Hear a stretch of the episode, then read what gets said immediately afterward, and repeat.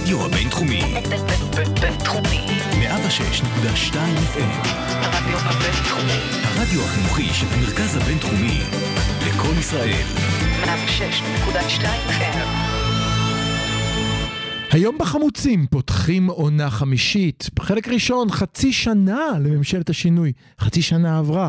והגשימה את החזון סיפוח שטחים על מלא והסכם שלום היסטורי עם הפלסטינים חילופי שטחים על מלא. בחלק השני נדבר על אמריקה, איך הימין הקיצוני והשמאל הקיצוני שלא מסכים על שום דבר, לפתע חוברים להיאבק בתקצוב לכיפת ברזל. מה קרה שם?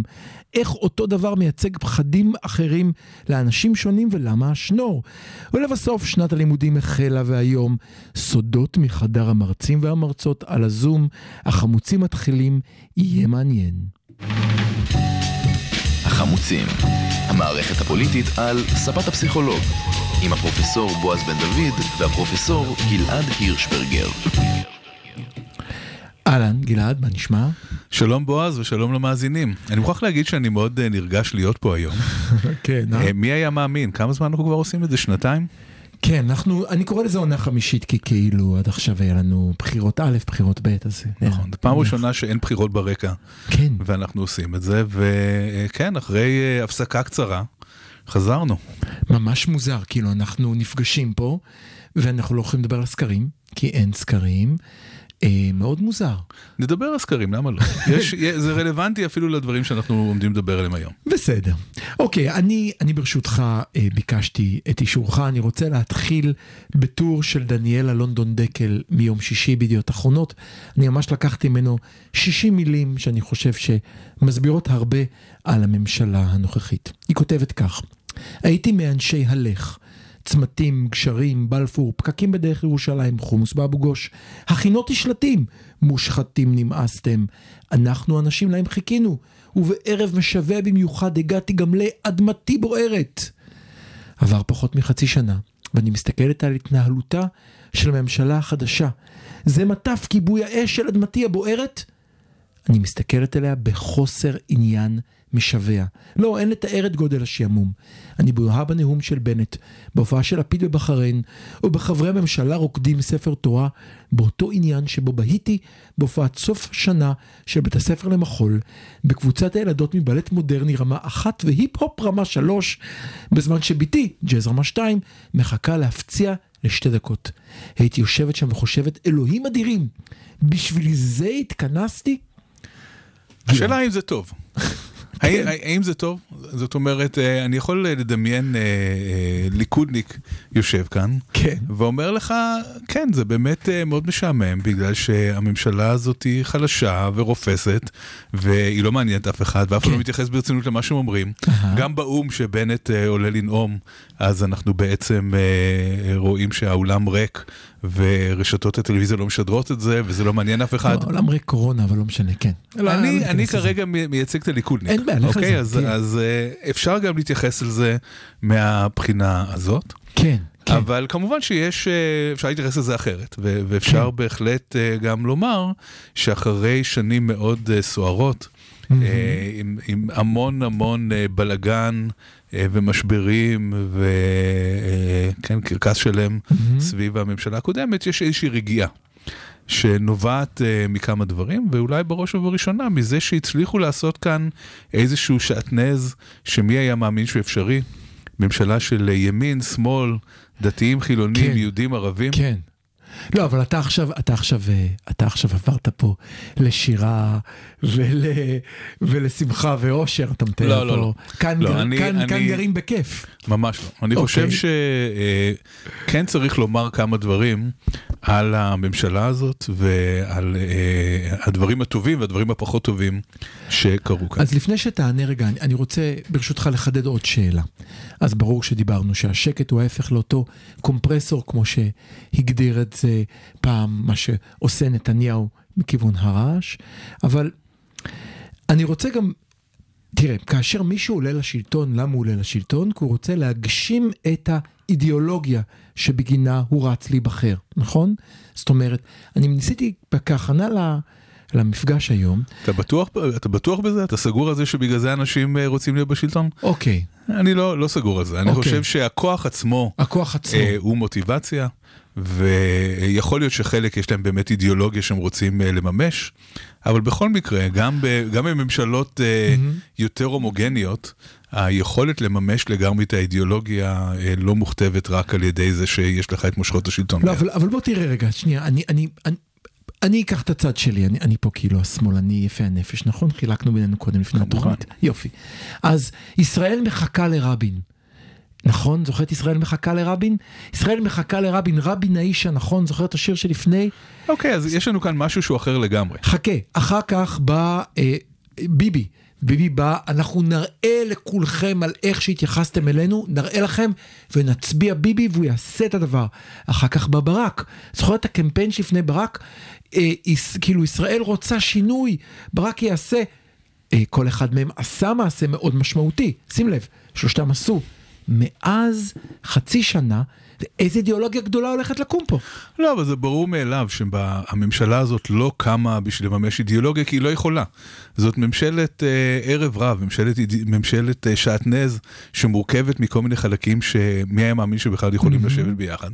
כשהמטרה העיקרית שלה הייתה אה, להוריד את ביבי מהשלטון. זאת, או. זאת הייתה המטרה שלה. אבל מה עושים עכשיו? עכשיו, רוב האנשים, רוב הדניאלה לונדון למיניהם שכותבים על זה, הם בעצם אומרים איזה כיף, אין יותר ביבי ולא אכפת לנו יותר מה, מה כן יש. כן, הם, אה, זה לא שיש איזושהי התלהבות מאוד גדולה ממה שהממשלה הזאת היא לא אה, אומרת עושה. איזה כיף, היא אומרת, אה, אני כל כך ציפיתי לרגע, חיכיתי, עבדתי, השקעתי בו, והרבה מאוד אנשים לא, היא אומרת אם. אין ביבי, וזה לא מעצבן אותי? יותר, זה לא מעניין אותי יותר. כי זה לא מעצבן. נכון, בסדר, אז אני חושב שהגיע הזמן לעבור קצת מהפאזה הזאת. אני חושב שהגיע הזמן לעבור מהפאזה של לא רוצים את ביבי, רוצים משהו אחר. כי הנה, חצי שנה אין ביבי, יש ממשלה אחרת, והגיע הזמן לשפוט הממשלה הזאת על פי ההתנהלות שלה, גם אם הממשלה הזאת היא לא ממשלה עם איזשהו קו אה, מאוד קוהרנטי בנושאים מסוימים. זה לא, זה לא נכון לגבי כל הנושאים. לא, אני- רציתי כאן לטעון טענה, רציתי לטעון טענה שיכול להיות שהממשלה הזאת יכולה להתקיים בגלל שאין אידיאולוגיה גדולה שאנחנו עומדים מאחוריה, זאת אומרת, סוג של אחרי האידיאולוגיות הגדולות אולי. אה, אני לא בטוח, אני חושב שהאידיאולוגיה כל הזמן רוכשת מתחת לפני השטח ומאיימת אה, אוקיי. לקרוע את הממשלה הזאת לגזרים. אוקיי. אני חושב שהמציאות היא אה, לא מאפשרת אה, התעלמות מהאידיאולוגיות שמרכיבות את הממשלה. ואם יש איזשהו איום על הממשלה הזאת, האיום הוא פנימי, הוא לא חיצוני. אוקיי. כרגע אני לא רואה אה, דרך שבו, ש... אה, אולי יש דרך, אבל לא מאוד סביר שהליכוד או האופוזיציה יצליחו להתארגן להפיל את הממשלה, אבל אה, אה, אה, כל מיני תהליכים פנימיים, כל מיני קרעים פנימיים שמתקיימים, שקיימים כן, בממשלה הזאת, כן. ושמועצמים על ידי המציאות שסביבנו, יכולים בהחלט למוטט את הממשלה. אז אני, אני רוצה רגע לפני שנדבר על, על הממשלה ומה שקורה בפנים, אני רוצה לשאול אותך שאלה בתחום מומחיותך, אה, פרופסור גלעד הירשברגר, פסיכולוג חברתי פוליטי. אני במוצאי שבת מתחת לחלון שלי צועדים אנשים עם מגפונים ותופים, אבל הם לא אומרים אה, בנט הנוכל. הם אומרים אה, כדור הארץ הוא שטוח, אין קורונה, או שקר כלשהו שהמציאו לעצמם עכשיו, סליחה, אבל אני לא סובלני לזה, מתנצל. איפה כל האלה, איפה הפגנות ההמונים? עכשיו, אני הייתי בהפגנות ההמונים, והם היו באמת הפגנות המונים. איפה הפגנות ההמונים של הצד השני? זאת אומרת, אני חושב שיותר אנשים הפגינו מולי בכל ההפגנות שהייתי, מאשר מפגינים עכשיו נגד הממשלה הנוכחית. איפה האנשים שהזיזו להם את הגבינה? איפה טוב, הימין? קודם כל, אה, כדור הארץ שטוח. אה, זה דבר ראשון. דבר, אה, דבר שני, הממשלה הזאת, כמו שהיא משעממת את דניאלה לונדון, היא גם משעממת את הצד השני במידה רבה. יש אנשים שמתנגדים ומשתמשים בשפה מאוד בוטה כדי לתאר את בנט. עשרה אנשים יצאו לרחוב. איפה? כן. אלפים. לא מדבר על עשרות אלפים. הממשלה הזאת, לפחות כרגע, לא עושה גם שום דבר שמעורר כל כך הרבה התנגדות. זאת אומרת, גם הימין אה, אה, לא רואה בממשלה הזאת איזושהי סכנה גדולה, אנשים, אף אחד לא חושב שמחר אה, בנט הולך להחזיר שטחים, למרות שהם... לחלק את ירושלים. או לחלק את ירושלים. כן. זאת אומרת, די ברור שהממשלה הזאת היא ממשלת סטטוס קוו. היא ממשלה שהולכת אה, אה, לשמור על הדברים כפי שהם, בלי לשנות יותר מדי. אני, אני לא מצליח להבין, באמת. תראה, גם נתניהו לא שינה את הסטטוס קוו. להפך, כשהוא שינה את הסטטוס קוו זה היה מעשה שמאלני שקוראים לו הסכמי שלום, שאנחנו כאן שיבחנו אותם בלייב, יאמר לזכותנו. אה, למה, כאילו, למה אין סנט... מה, זה, מה מה קורה עם הצד בוא, השני? בוא ניקח, תראה, למה הצד השני נח? בוא, בוא ניקח את זה לכיוון קצת אה, אחר, כן? בואו ננסה להבין מה הממשלה הזאת עשתה עד עכשיו, טוב, מה היו הדברים, מה היו הדברים. מה היו הדברים הטובים ומה היו הדברים הקצת פחות טובים. ונראה אם תניח את דעתי בעקבות זה למה אני לא רואה הפגנות של ביביסטים ברחוב. אפס. אוקיי, כרגע אני, אני חושב שהדרך, לפחות שאני מנתח את ההתנהלות של הממשלה הזאת, במיוחד של אה, ראש הממשלה של בנט, היא הפרדה בין המעשים לבין המילים. אני חושב שבעולם המילים... הפרדה בין מעשים למילים. אוקיי. אני חושב שבעולם המילים, אה, בנט נכשל פעם אחר פעם. אה, הוא לא איש אה, של רטוריקה, הוא לא כריזמטי במיוחד, כן. ולפעמים הפה שלו אה, הולך, אה, כן, לפעמים העגלה הולך לפני הסוסים, לפעמים הפה שלו הולך קצת לפני המחשבות, כן. והוא עושה הרבה דברים שמזיקים לו מבחינת יחסי ציבור. כן. אה, צריך גם לזכור שהממשלה הזאת קמה אולי בעיתוי הכי גרוע אה, ש- שיכולה לקום אה, ממשלה, וזה בדיוק כשהגל הש- השלישי אה, נרגע, אה, כולם מורידים מסכות, כולם יוצאים החוצה, קמה ממשלה חדשה, מגיע זן הדלתא, וקל מאוד להגיד, הנה תראו. רק עליתם לשלטון והקורונה מתפרצת, מה שמראה שהמדיניות שלנו הייתה יותר טובה משלכם, משהו כזה. אפילו האיש שקורא לעצמו ראש ממשלה, בנימין נתניהו, חזר ואמר את הטיעון הזה, אנחנו השארנו לכם מדינה נקייה, ואתם הבאתם לנו מדינה מלוכלכת. נכון, תראו כמה אנשים מתו מאז שעלינו לשלטון. אז, אז בא, מהבחינה הזאת יצא קצת אה, אה, חוסר אה, מזל. היו עוד כל מיני דברים שאפשר להגיד שהם קצת חוסר מזל, למשל אה, הניכור של ביידן בביקור אה, בוושינגטון, כן, ההירדמות הזאת שלו, כביכול, שאפשר להגיד שזה... אוי נו. זה כבר, זה כבר הוכדר כפייק, כל זה לא העולם בד- דיבר על זה זה כפייק. מבחינת, אה, מבחינה ויזואלית, מבחינה מה שזה עשה ביחסי ציבור, זה לא עשה דבר טוב, למרות שהביקור עצמו היה מאוד מוצלח. הביקור עצמו... לא, אני, אה, אני, אני, אני מוחה כאן, זה, זה לא רק שזה היה פייק, גם כל הרשתות החברתיות הודיעו שהסרטון הזה הוא פייק גמור. הנזק נעשה, עליהם. הנזק נעשה. אבל הנזק הזה אפשר לעשות אותו על כל דבר, אפשר יכול גם למצמץ ולהפוך את זה נכון. לסרטון. גם הנאום אה, באו"ם של אה, בנט לא היה. הנאום המבריק ביותר, ו- ואפילו זה שבנאום מול כל אומות העולם כן. שלא התייצבו שם, הוא כן. מדבר על מערכת הבריאות הישראלית, מראה שהוא עצמו לא חשב שמישהו מקשיב לנאום שלו. לא, אני חושב, ברשותך, כאן היה פספוס. אם הוא היה אומר, אנחנו היינו חלוצים בנושא הבוסטרים, ואני אומר לכם, כל העולם, תסתכלו עלינו ותלמדו, אנחנו החלוצים, אנחנו אבל הוא מובילים. לא אמר את זה. והוא לא אמר את זה. כן. זאת אומרת, גם בנושא הבריאות הוא יכול היה לתת נאום שנשמע טוב בפנים וטוב בחוץ. אוקיי, אבל הוא לא יותר מזה, עשה הוא את זה. יכול להגיד, אנחנו מוכנים לחלוק עם כולכם את המידע, אנחנו החלוצים, מובילים, אנחנו כדור הארץ אחד. גם את זה הוא לא אמר. כן. אה, אז, אז יש את זה, ויש עוד כל מיני פאשלות אחרות, למשל ה- ה- הפאשלה הגדולה ביותר בתקופה הזאת זה כל הפרשה של אה, אה, בראל חדריה. וגם של רון ארד, זאת אומרת כל מיני פליטות פה שאפשר היה להימנע מהם, שאפשר היה לא אה, לעשות אותם, כי בסופו של דבר אה, פגעו ב- בתדמית, אבל, הם, אבל שוב זה הרמה המילולית. אבל נכון. כאן אני רוצה לדבר על הישגים. אוקיי. יש גם הישגים. אוקיי, אותי. כשהממשלה הזאת קמה, נתניהו אמר, בתוך חודשיים שלושה הדבר הזה נופל. נכון. עברה חצי אני- שנה, אני, אני הדבר ברשותך הזה... רוצה לצטט את פרופסור גלעד הירשברגר שאמר כאן בשידור, זה מודבק ברוק כמו היציאים באותו בית כנסת שהתמוטטו. אתה זוכר? כן, אבל אני כן הייתי אופטימי לגבי זה שהעסק הזה יחזיק אם לא, אם לא יקפצו על זה יותר מדי. ואני עדיין אומר את אותו הדבר. אוקיי. אה, יש כאן ממשלת ימין, שמאל, ערבים, יהודים. עבאס, מנסור עבאס מפרגן לממשלה הזאת במגזין טיים, כן, נותן שבחים לבנט. אנחנו חייבים לעצור למי שלא קרא. בנט נבחר כאחד ממאה האנשים המשפיעים, שזה דבר שראשי ממשלות בישראל מקבלים מדי פעם, גם נתניהו קיבל את זה לא פעם, אבל מי שכתב עליו את הטור היה מנסור עבאס. כן, נכון, וזה בהחלט הישג. הביקור של בנט בוושינגטון, למרות אה, כל פרשיית הפייק וכל זה, בסדר? היה, ב- היה מוצלח בסך הכל. מאוד. המסר היה שרוצים אותו, כן? אה, אה, ב- ממשל ביידן חפץ בעיקרו, יצא מגדרו. ומאוד מעוניינים uh, ליצור uh, קשרים טובים איתו. כן. כשהוא קיבל איזה נון קטן על העניין הפלסטיני, שהוא אמר שלא תקום מדינה פלסטינית, הסבירו לו שלא צריך להתבטא בצורה כזאת, אבל אה, חוץ מזה, בסך הכל, נראה שיש שיקום של יחסים עם ארה"ב. מצוין. אה. הביקור עם א-סיסי בשארם א-שייח, מהמם.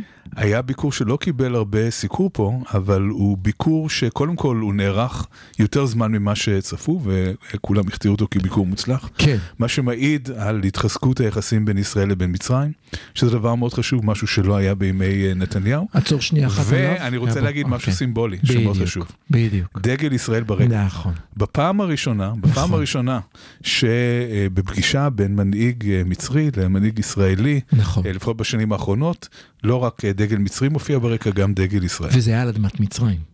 על אדמת מצרים, נכון. היה, ויותר מזה, אם תקרא, בן, בן כספית כותב על זה, ועוד שהייתה כאן פעולה מוכנה מראש של המצרים, זה כן. לא היה שאנחנו ביקשנו, הבאנו, הם טרחו ודאגו, באו עד, ולהראות, עד לרמת הצבע הכחול המדויק של הדגל. זאת אומרת, יש כאן צעד גם של הסיסי מצד אחד, גם של נשיא ארצות הברית מצד שני, או אולי אחד קשור בשני, שיבוא ולהגיד, אנחנו באים אליכם בממשלה החדשה, כי אנחנו רוצים לעבוד איתכם ביחד. כן. אה, וכאן בכלל בנושא מדיניות חוץ יש שינוי מאוד אה, משמעותי. לפיד מתפקד מצוין כשר חוץ, אני חושב שזה תפקיד שתפור עליו, והוא עושה את זה בשני אופנים. הוא גם מחזק קשרים עם מדינות שהקשרים היו קצת רופפים, כן. אה, מדינות אה, מערב אירופה או מדינות אירופאיות, ובאותה מידה הוא גם מעמיד גבולות למדינות כמו פולין, ואני חושב שהשילוב הזה הוא מאוד חשוב. שוודיה ופולין, אולי זאת הדוגמה הכי טובה. נכון, בדיוק, שוודיה ופולין. מצד אחד מחזק קשרים איפה שאפשר לחזק, אבל. לא חושב שהתפקיד של שר חוץ הוא להתרפס, והוא יודע בהחלט איפה להעמיד את הגבול ולהגיד, את זה אנחנו לא מוכנים אה, לקבל. אה, ואני חושב שזה גם שומר על כבודה של ישראל וגם מקדם את האינטרסים הבינלאומיים שלנו. יותר מזה, אם בעבר הקשר בין ישראל לבין פולין ובין הונגריה הוגדר בגלל התמיכה שלנו בסוג המשטר שהיה שם, שהוא דווקא נמצא לצנינים בפני כל אירופה, כאן מצליח לפיד מצד אחד להגיד לפולין, למרות הקרבה שלהם עם ביבי עד כאן, לגבי דברים שהם עקרוניים ומהותיים לנו כמדינה יהודית, מצד שני עם שוודיה, לקחת מצב של אפס יחסים, להחזיר ליחסים דיפלומטיים. כן. שם גם זה בגלל אה, שינויי, אה, אה, שינויים אה, פרסונליים בשוודיה, כן, נכון. שרת החוץ. נכון. אבל בכל מקרה קפצנו על ההזדמנות ו- ועשינו את זה. לא היה, עובדה שעכשיו יש, זאת אומרת, נכון. יש כאן שינוי. אוקיי, אז עכשיו אחרי שהתחנפנו וליקקנו ואמרנו כמה שהכל אה, טוב ונחמד, צריך אה, לדבר גם על אתגרים לא פשוטים שעומדים מול הממשלה הזאת, אוקיי. שקשורים במידה רבה בקונסטלציה המ- המיוחדת הזאת, שבה אה, כל מיני מפלגות קטנות אה, מתאחדות כדי ליצור אה, ממשלה. מי המרוויח הגדול של הממשלה הזאת? אני חושב אה, מזיכרוני בשיעורים, אם יש לך גוף קטן אחד ששולט בגופים גדולים, הוא מצליח לסחוט כמה שהוא רוצה. אז הקטנים תמיד מרוויחים יותר מכוחם בקואליציה כזו, נכון? אה, לא הייתי לומר? אומר את זה, לא הייי אומר את זה. לא? המרוויח הגדול, לפחות לפי הסקרים, הוא לפיד. כן? מי ש... מי ש- בסקרים. כן, איזה כן. עוד אינדיקציה לא, יש לך?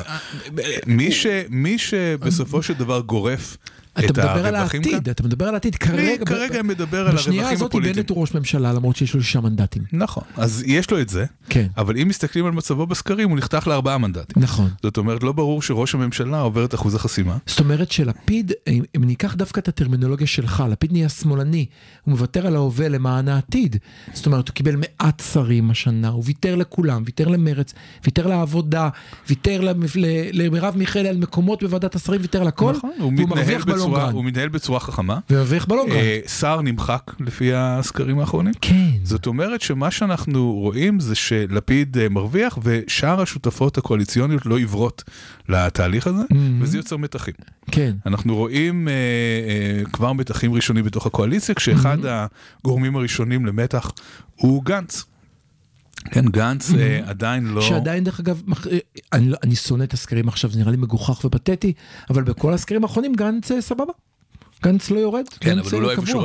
גנץ כבר חלה, כבר הרגיש את השרביט כן, של ראש הממשלה כן, בידו, כן, כן. והוא ניטל ממנו. כן. אה, הוא עדיין חשוף להבטחות של אה, נתניהו. כן. ויש מתח עם בנט, רק בתור דוגמה.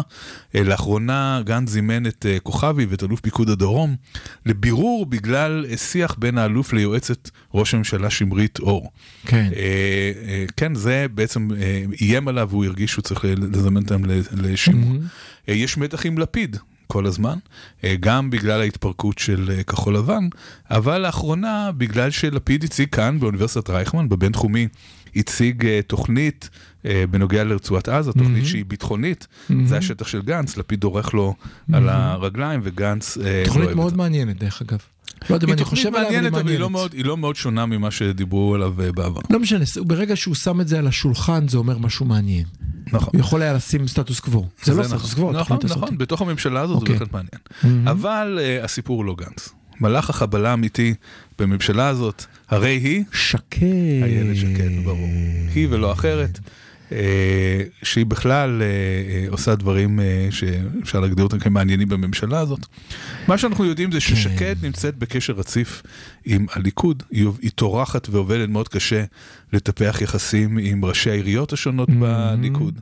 היא בעצם אה, מצד אחד שרת הפנים, אבל מצד שני לא מפסיקה אה, לרוץ לפריימריז. ברשותך, יש את השר המקשר בין הכנסת לממשלה, אז יש שר המקשר בין הליכוד לממשלה. אז זה בעצם מה שהיא עושה. היא מקדמת אה, חוק אזרחות עם שמחה רוטמן, בתמורה לכל מיני דברים שהיא אה, אה, תעשה בשבילו. היא מתנגדת לחקיקה פרסונלית שקשורה לנתניהו. באבו דאבי, היא מצאה דווקא באבו דאבי את ההזדמנות להצהיר שלא תקום מדינה פלסטינית, וזה יצר מתח בינה לבין לפיד. היא היא, גם- עושה, היא עושה כל דבר כדי לשדר שהיא כאן, אבל היא לא באמת כאן. לא, גם, גם בנושאים, יש כאן, תראה, יש תמיד את השאלה, ואני חושב שדיברנו עליה לא פעם, וגם אתה במחקריך, האם פוליטיקה זה פרסונלי או אידיאולוגיה? אומרת, האם פוליטיקה זה רק אידיאולוגיה, או בסוף זה אתה דפקת אותי פעם ואני דופק אותך בחזרה, או אדם נחמד או לא נחמד. אני רוצה להזכיר לך ערב שדיברנו עליו כאן בתוכנית, אותו ערב שבו הממשלה הייתה אמורה ליפול, אה, אבל ב- בארבע בבוקר מכנס ראש הממשלה את כל ח"כי מרץ וגורם להם להצביע נגד כל האידיאולוגיה שלהם ולא לא, לא, לא, לא, לא להילחם בחוק האזרחות שדיברנו כבר עליו. כן. זה נגמר בהבטחה של בנט אישית ובזכות בנט כבן אדם שעשה מעשה, כלומר עליי. בא עכשיו שקד ואומרת כל מה שהוא אמר לא יקרה. עכשיו זאת כבר בעיה. זאת כבר בעיה כי כל הקואליציה הזאת מוגזרת, אני מבטיח לרע"מ את זה. שקד נכנסה לקואליציה. כמי שקפאה שד, היא לא באמת רצתה להיכנס לשם, והיא מתנהגת כל הזמן באופן שמאותת בצורה מאוד ברורה שהכוונות שלה הן לא אה, אה, להישאר בממשלה הזאת, שאין לה כוונה ארוכת טווח אה, להיות שם, והיא בעצם הקלף המשוגע בממשלה הזאת, כי אין לדעת מה היא מסוגלת לעשות. כרגע אין לה הרבה כוח כדי אה, לעשות דברים, אבל ייתכן ו- וזה ישתנה. אז בשביל לסכם את הפרק, אה, אני אמרתי, זה ממשלה של פוסט אידיאולוגיות, אתה אומר לא, האידיאולוגיות שם, הן פשוט מפני, מתחת לפני השטח. אני רואה רק את קצה הקרחון, אבל למטה הקרחון בוער מאידיאולוגיות. איפה שאנחנו רואים את זה, זה למשל בכל הסיפורים של הפוגרומים של המתנחלים בפלסטינים. אז יש לנו בעצם אה, אה, קבוצה אחת של אה, חברי ממשלה שרצים לשטחים ותומכים בפלסטינים הנפגעים, ויש לנו קבוצה אחרת שממלאת פי המים ולא אומרת אה, שום דבר, או שאומרת דברים אה, שבלונים כאלה וחסרי משמעות, ואחרים שבכלל לא מגיבים.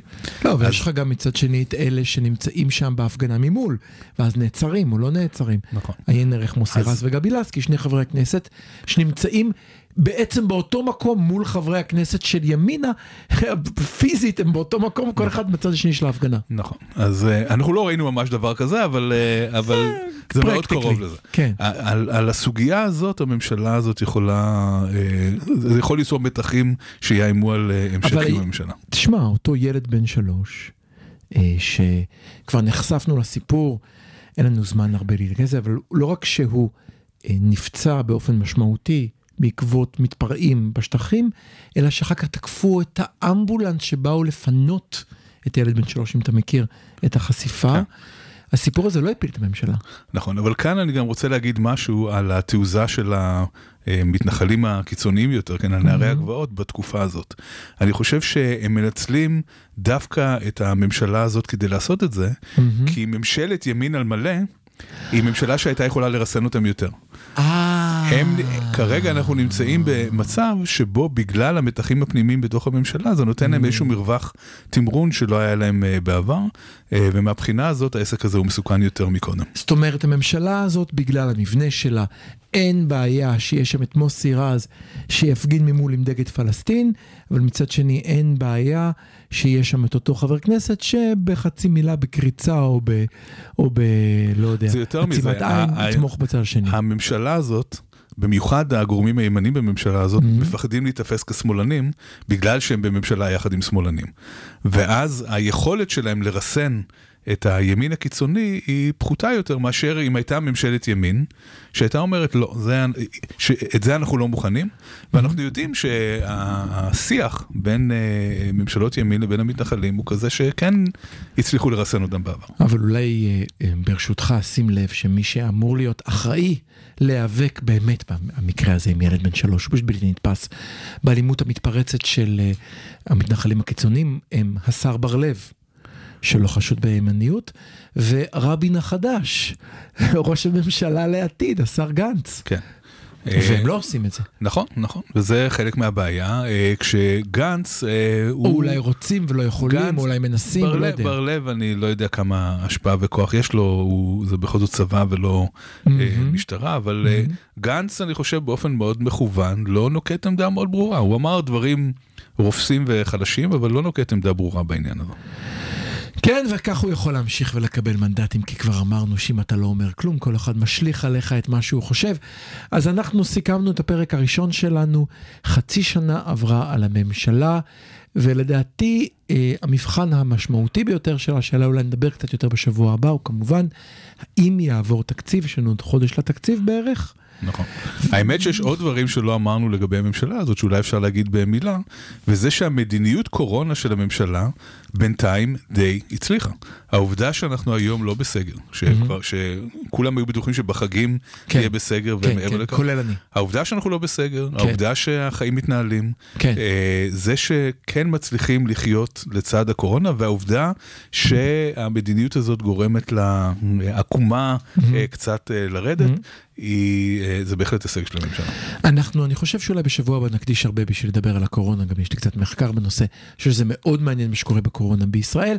אנחנו יוצאים עכשיו להפסקה קצרה, וכשנחזור נשאל כמה שירים אפשר לכתוב על אמריקה.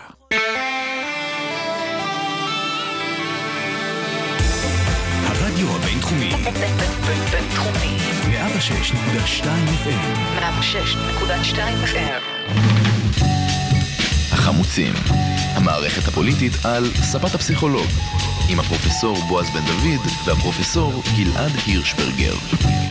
שלום לכם, תודה רבה שחזרתם אלינו. אני מזכיר לכם, אפשר לחפש אותנו בכל אפליקציה, בכל יישומון שבו אתם צורכות וצורכים את ההסכתים שלכם. פשוט חפשו החמוצים, תעשו לנו subscribe, שתוכלו לקבל את הפרקים הבאים שלנו, או האזינו לנו בשעתן, בשעה החדשה שלנו, כל יום ראשון בשעה 4, אנחנו מתחייבים פה, אתה בעסק? מתחייבים לגמרי. מתחייבים אנו, יום ראשון בשעה 4, 106.2 FM. אוקיי, הגענו לחלק השני, אני רוצה קצת את הרקע ואתה תפרט. קרה, קרה דבר נורא מעניין. בהסכם התקציב הגדול האמריקאי, שכולל בחור בעיקר ענייני פנים וקצת חוץ, היה אמור להיכנס תוספת תקציב אל כיפת ברזל. הייתה בעיה, הוא לא יכול היה להיכנס בחוק בגלל התנגדות של הסקווד, אותה, אותה חבורה מאוד שמאלית בתוך המפלגה הדמוקרטית, שפחות או יותר מובלת על ידי AOC, מדברים הרבה עליה כעל המנהיגה שלהם. זה הוא הוחרג לחוק נפרד שיוכלו להעביר את התקציב, עבר, הגיעה הצבעה מיוחדת על זה, 240 איש תמכו, AOC לא התנגדה, נצפתה בוכה על הפודיום שם שהיא מחליטה להימ- להימנע ולא להצביע נגד, הרבה מדברים שהיא מעוניינת להיות סנטורית הבאה מניו יורק, לדעתי אין לה סיכוי, ואז היא צריכה ללכת לוושינגטון שם, זה וושינגטון state, לא ה-DC. ואז קמים אחר כך חגיגה גדולה בישראל, ניצלנו משמד, אנחנו חזרנו, כיפת ברזל שלנו פה. ואז מגיעה הצבעה לסנאט. לא, אין לנו בעיה, יש לנו רוב בסנאט, לנו כאילו. ואז רנד פול, רנד פול, הצד השני של AOC, האיש שלדעתי, אם הוא יראה אותה ברחוב, הוא שורף לעצמו את העיניים על כך שהוא ראה אותה בכלל באותו יקום איתו, איש ליברטן, קיצוני, היא סוציאליסטית עד הקצה. אומר, לא, אני לא תומך בדבר הזה, זה כסף שלנו, למה אנחנו צריכים להשקיע אותו בחוץ? למה יש מיסים? למה יש מדינה? מה אתם עושים פה בכלל? הוא מצביע נגד, וכך הימין הקיצוני והשמאל הקיצוני דופקים לנו את התקצוב. מה קורה פה גלעד? טוב, אני חושב שהסיפור שסיפרת, מאוד מעניין שסיפרת עכשיו, הוא אה, בעצם אה, חלק משאלה הרבה יותר גדולה, שהיא יחסי ישראל-ארה"ב, כן, כן. וכן, מה בדיוק קורה. כן. אבל בוא נתייחס קודם ברמת המיקרו, נתייחס לסיפור הזה, ואחר כך אה, נרחיב את זה לשאלה הרחבה יותר של יחסי ארה"ב. אין כמו מיקרו, כי לדעתי זו דוגמה שמסבירה את התמונה הגדולה. נכון. אוקיי. אז מה שאנחנו רואים זה שקודם כל במפלגה הדמוקרטית, אה, לאט לאט אה, מתפתחת אה, קבוצה פרוגרסיבית, שיש אנשים בישראל שטועים לדעתי לחשוב שהיא כולה אנטי-ישראלית, היא לא כולה אנטי-ישראלית, נכון. אבל שמעלה אה, יותר ויותר שאלות לגבי המדיניות של אה, ארצות הברית ביחס לישראל, ויותר שאלות לגבי מה ישראל עושה, והאם נכון באופן אוטומטי. אה, לתמוך בישראל. עכשיו, בקבוצה... ודרך אגב, חשוב לומר, היא מייצגת קולות שאני ואתה יודעים שעולים היום בקמפוסים בארצות הברית. זאת אומרת, הם לא קמו מהאוויר. כן. Uh, מה שקורה בקמפוסים בארצות הברית הוא יותר קיצוני. זאת אומרת, בקמפוסים בארצות הברית אנחנו רואים ממש uh, קולות אנטי-ישראלים. אנטי-ישראלים. עד הקצה. וזה אגב לא תופעה חדשה. כשאני למדתי לפני 25 שנה באוניברסיטת קליפורניה בברקלי, uh, הקולות האלה נשמעו אז. מהמם. הייתה אווירה מאוד uh, אנטי-ישראלית בקמפוס, שרק הלכה עד כמה שקשה להאמין שהיא יכולה לגבור ולהפוך לקיצונית יותר, היא הפכה לקיצונית יותר. כן. וכאן, וכאן גם צריך להגיד כמה מילים על העניין הזה. אוקיי. אבל לגבי uh, uh, כיפת ברזל, יש uh, uh, קצת היתממות ישראלית לגבי הנושא הזה, אני מוכרח להגיד. כי הדרך, או, או, או, או שזה היתממות, או שזה גלגול לא עיניים. אני לא חושב שזה התאמות, אני חושב שזה ממש אנשים שהם רואים מציאות אחרת, ושכיפת ברזל מייצגת עבורנו, עזוב את הפוליטיקאים. נכון. אבל זאת היתממות לא על לראות את זה. אחרת. אני כי חושב שאנחנו בואו, אה, כאזרחים רואים את כיפת ברזל כמשהו אחד, נכון, שהוא אחר לחלוטין מכל אבל יש. היסטוריה לנושא הזה של מערכות אוקיי. התקפה והגנה. אוקיי, אם אנחנו נסתכל למשל על תקופת המלחמה הקרה, אוקיי, כן? בתקופת המלחמה הקרה היה ברור לגמרי שכשאחד הצדדים הציב מערכות הגנה, מהמם. זה עורר את הצד השני לפעול באיזשהו אופן. מהסיבה הפשוטה שמערכות הגנה מאיימות. למה מערכות הגנה למה מאיימות? מאיימות? אם ארצות הברית פורסת מערכות הגנה נגד טילים בליסטיים סובייטים, אוקיי. זה אומר שהסובייטים לא יכולים להכות את הברית כפי שהם יכלו קודם. זה בעצם כאילו שאומר- חתכו לך את היד. מה שאומר שהאמריקאים כן יכולים לתקוף, בזמן שהסובייטים לא יכולים לתקוף, מה שמהווה איום על זאת הסובייטים. אומרת, אם אני מגן על עצמי, זה לא שאני מגן על עצמי, חתכתי לך את היד. כי אתה לא תוכל להרביץ לי. ברגע שאתה מגן על עצמך, החופש שלך לפעול גבוה הרבה יותר. עכשיו אנחנו יודעים, אבל גם גם- החופש שלך לא להגיב. בסדר, יש לך, פת- דרגות החופש שלך עולות באופן כללי. כן, כן, בסדר. וזה מהווה איום על הצד השני. בסדר. עכשיו אנחנו יודעים שאחת הסיבות העיקריות שכיפת ברזל קיימת היא כדי שצה"ל יוכל לפעול ברצועת עזה נגד החמאס בלי שהאוכלוסייה האוכלוסייה הישראלית תהיה בסיכון. אז, אז כיפת ברזל היא לא רק מערכת הגנה אה, כמו שאנחנו אוהבים לחשוב עליה, היא גם מערכת שנותנת לצה"ל חופש פעולה. אם, אם אנחנו היינו היום במציאות שאין ממ"דים ואין כיפת ברזל ואין אזעקות, כמובן שהיינו חושבים יותר מפעם אחת ויותר מפעמיים לפני כל תקיפה ברצועת עזה. מסכים איתך. לכן אי אפשר להתייחס לכיפת ברזל רק כאל אה, מערכת הגנה, והפרוגרסיבים, כן, AOC והסקואד וכל אלה, זה בעצם מה שהם אומרים. הם אומרים, זה לא שאנחנו, אה, הם אולי לא אומרים את זה במילים האלה, אבל הם, הם לא, אה, זה לא שהם אה, אה, רוצים לראות אה, ילדים ישראלים אה, מופצצים בטילים, אולי חלק כן, אבל אה, הם לא יגידו את זה, אבל הם, אה, אבל הם אומרים, אבל הם אומרים, לא הם, אבל בסדר. אי אפשר, אי אפשר אה, לנתק את מערכת ההגנה מכל הקונטקסט מסביב של התקפה על הפלסטינים. ו- וכאן, וכאן אני רוצה להגיד כמה דברים. אוקיי. אני, זה נכון שיש שם כמה דמויות שאי אפשר לחשוד בהן באהבת ישראל יתרה, כן? כן. רשידה טליב, כן. ואילן עומר, כן. ו-. וגם, A- וגם AOC. כן. כן?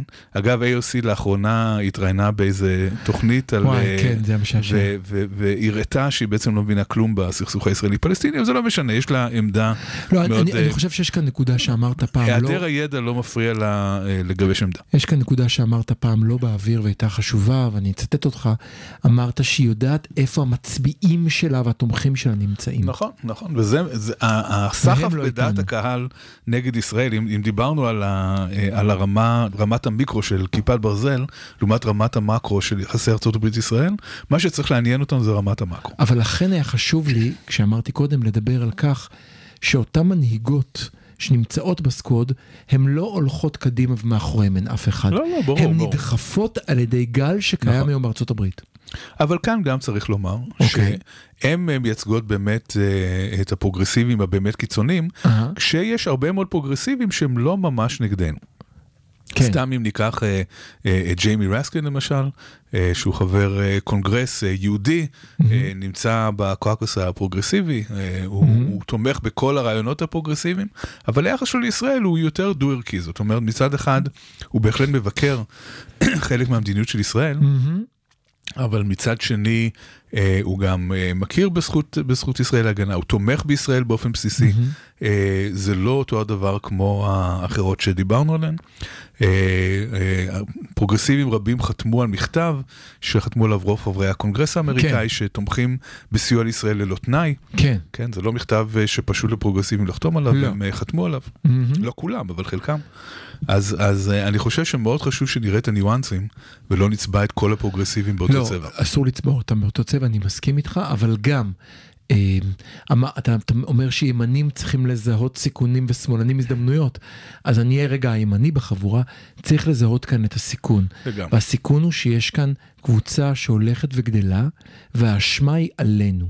אם אנחנו לא יודעים לדעת איך לדבר איתה, ואיך להתכתב עם הקבוצה הזאת, אם אנחנו אומרים, לא מעניין אותנו ארצות הברית, לא מעניין אותנו העולם, מעניין אותנו, כמו בתקופה הקודמת, רק טראמפ וחבורתו והאוונגליסטים, אנחנו זונחים את המפלגה הדמוקרטית, אז תחזרו. אני, אני מסכים באופן חלקי עם מה שאתה אומר. אוקיי, אה, אתה צודק באופן חלקי, אוקיי. אבל זה ישנם... כבר התחלה, גבירותיי את ההיסטוריה בחמוצים, גלעד אומר שאני צודק, אפילו באופן חלקי. אל, אל תשמח יותר מדי. אוקיי. אבל uh, ישנם תהליכי עומק בחברה האמריקאית שקורים בלי קשר אלינו, שמשליכים עלינו. כן, כל מה שקורה עם תרבות ה-woke ועם ה-cancel culture ועם... uh, כן, הגישה המאוד ליברלית אה, פרוגרסיבית שלפעמים אה, אה, קצת אה, קיצונית כן. עד לרמה של אבסורד, כן. היא משליכה עלינו. עכשיו באופן כללי, אתה אמרת כאן הרבה מונחים, אולי ניקח מונח אחד ונדבר עליו חצי דקה, אולי תן דוגמה לקנצל, כן. שמי שפחות מכיר ידע.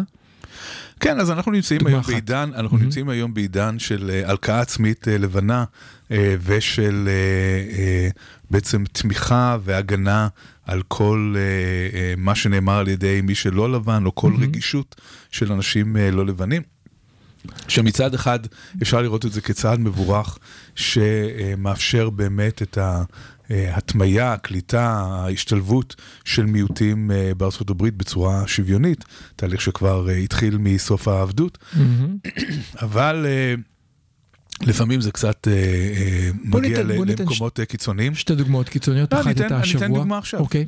איזה איזה דוגמה מהשבוע? השבוע עם אותו מרצה שפוטר בגלל שהוא הראה סרט את אה, לורנס אוליביה. שבו לורנס אוליביה משחק את אותלו כן. והוא צבע את פניו בשחור. נכון.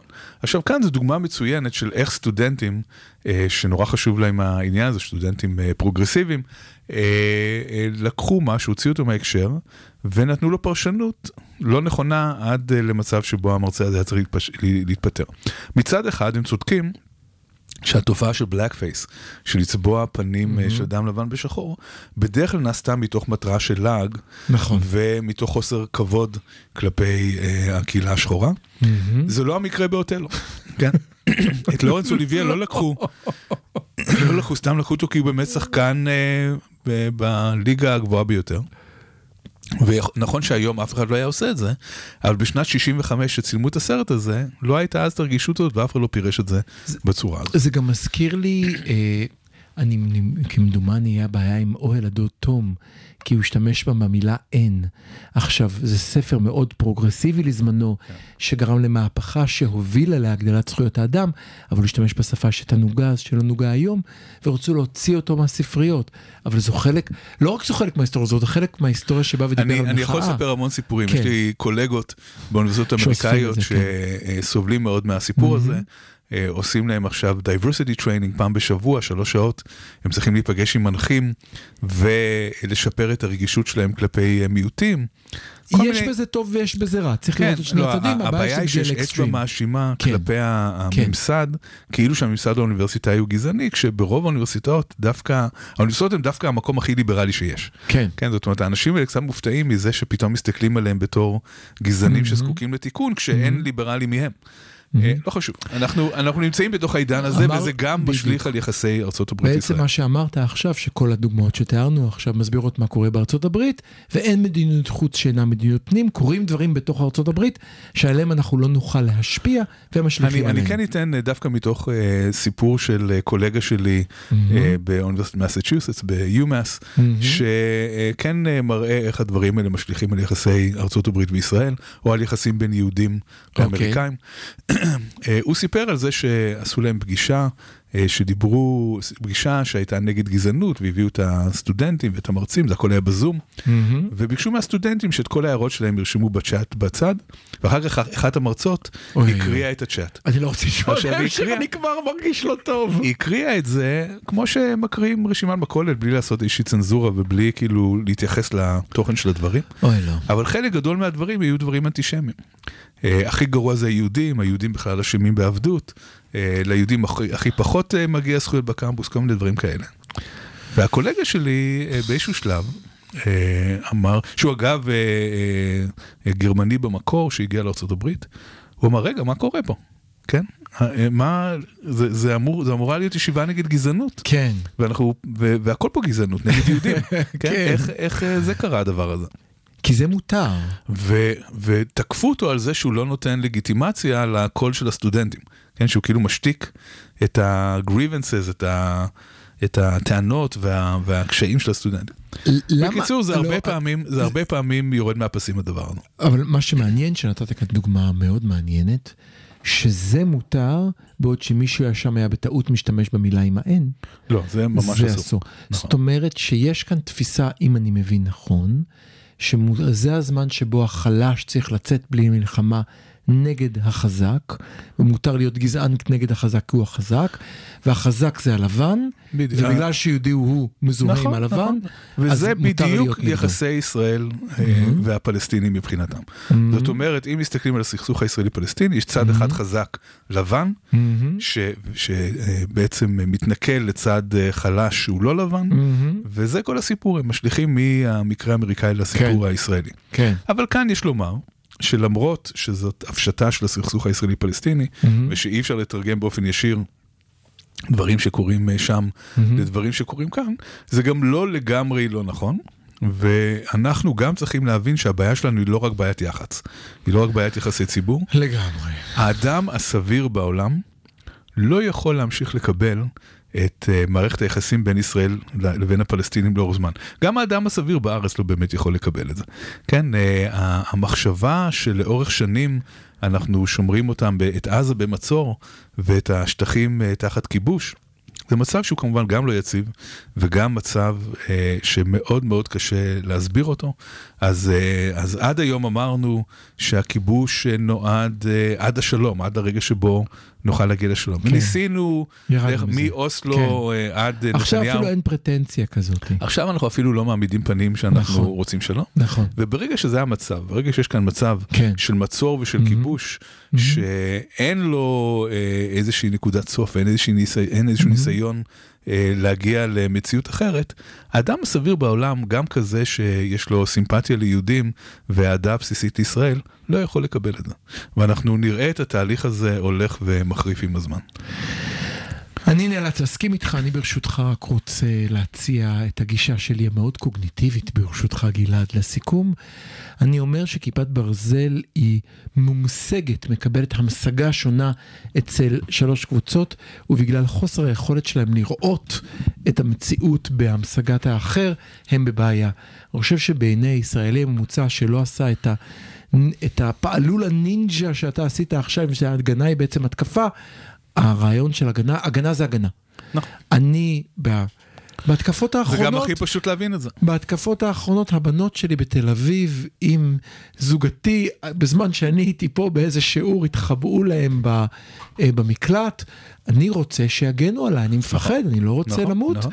ואני, מי מונע ממני את כיפת ברזל? זה לא טילים שמפציצים את עזה, זה הגנה. אז זה צד אחד. מסתכלות, הסקוואד ואומרות, רגע, ההגנה שלכם מאפשרת לכם לשלוח טילים של, לפרוק פצצות של טון על עזה. אם לא יהיה לכם את זה, אולי תחשבו פעמיים שמפלים פצצות על עזה. בא רנד פול ואומר, תגיד לי, למה אתם, מה זה השנור הזה? אתם מדינה חזקה. אבל כאן צריך להגיד מילה על? על הרנד פולים. לא, אבל אני רוצה רק לעצור, זאת אומרת, יש לנו כאן שלוש קבוצות רואות בדיוק אותו הדבר, וכל אחת מהן רואה אותה דרך המערכת ההבניה הקוגניטיבית שלה, ויש כאן בעיית שיח. קדימה, רנד נכון, אבל. כאן לא דיברנו על, ה, על המפלגה הרפובליקנית ועל ה... שגם שם אנחנו הרבה סיכום. פעמים, הרבה פעמים אנחנו לא מודעים לזה, אבל יש היסטוריה ארוכה במפלגה הרפובליקנית של אה, אה, בדלנות, כן. של אה, קבוצה שבאופן בסיסי מאמינה שארצות הברית לא צריכה לממן אף אחד, היא לא צריכה לתמוך באף אחד, היא נכון. לא צריכה להתערב במלחמות במקומות אחרים, היא צריכה לדאוג לביתה פנימה. אה, רנד פול אה, מייצג את זה אה, היום, ומי שייצג את זה בעבר בצורה מאוד ברורה ובוטה גם באנטישמיות וגם באנטי-ישראליות, הוא פאט ביוקנן. ביוקנן, ל- חשבת עליו, אוקיי. לוותיקים, אה, כמו שאומרים כן, בקיבוץ, כן. אה, שעדיין זוכרים. אז פאט ביוקנן כן. היה אדם אה, שהיה קצת מכחיש שואה, Mm-hmm. והיה, אה, היו לו התבטאויות סמי-אנטישמיות. קצת מכחישו, כן. והיה מאוד מאוד אנטי-ישראלי, למרות שהוא היה רפובליקני. כן. זה לא למרות, כי הוא בדיוק בא מהזרם הבדלני הזה שבא ואמר, אנחנו צריכים לדאוג לאמריקאים, ומה אנחנו בכלל משקיעים כסף בישראל. לא, אתה מופתע אותי שאמרת למרות, כי יש הרבה מאוד אנטישמיות בפריפריה של המפלגה הרפובליקאית, וראינו את לגמרי. זה. לא רק בפריפריה, אני רוצה שוב להזכיר לוותיקים בינינו את אה, ריצ'רד ניקסון, אה, נשיא ארצות הברית הרפובל- כן. הרפובליקני, שיש הקלטות מאוד בוטות שלו אה, בענייני יהודים, אבל ניקסון ידע לעשות הפרדה בין האינטרס האמריקאי לבין אה, האהבה שלו את עם ישראל, וכשהגיע רגע האמת ביום כיפור, הוא כמובן שלף את הצ'ק ואת המטוסים ואת הנשק, כי הוא ראה את האינטרס האמריקאי לנגד עיניו ולא משהו אחר. אולי גם הוא חושב שככה הוא יכול להיפטר מהיהודים שלו ולשלוח אותם לישראל. אוקיי, אז אנחנו גמרנו את החלק הזה שבו ניסינו קצת להבין את הסיפור באמריקה. הפסקה קצרה וממש חמש דקות על מה אנחנו חושבים על תחילת שנת הלימודים, סודות מחדר המורים.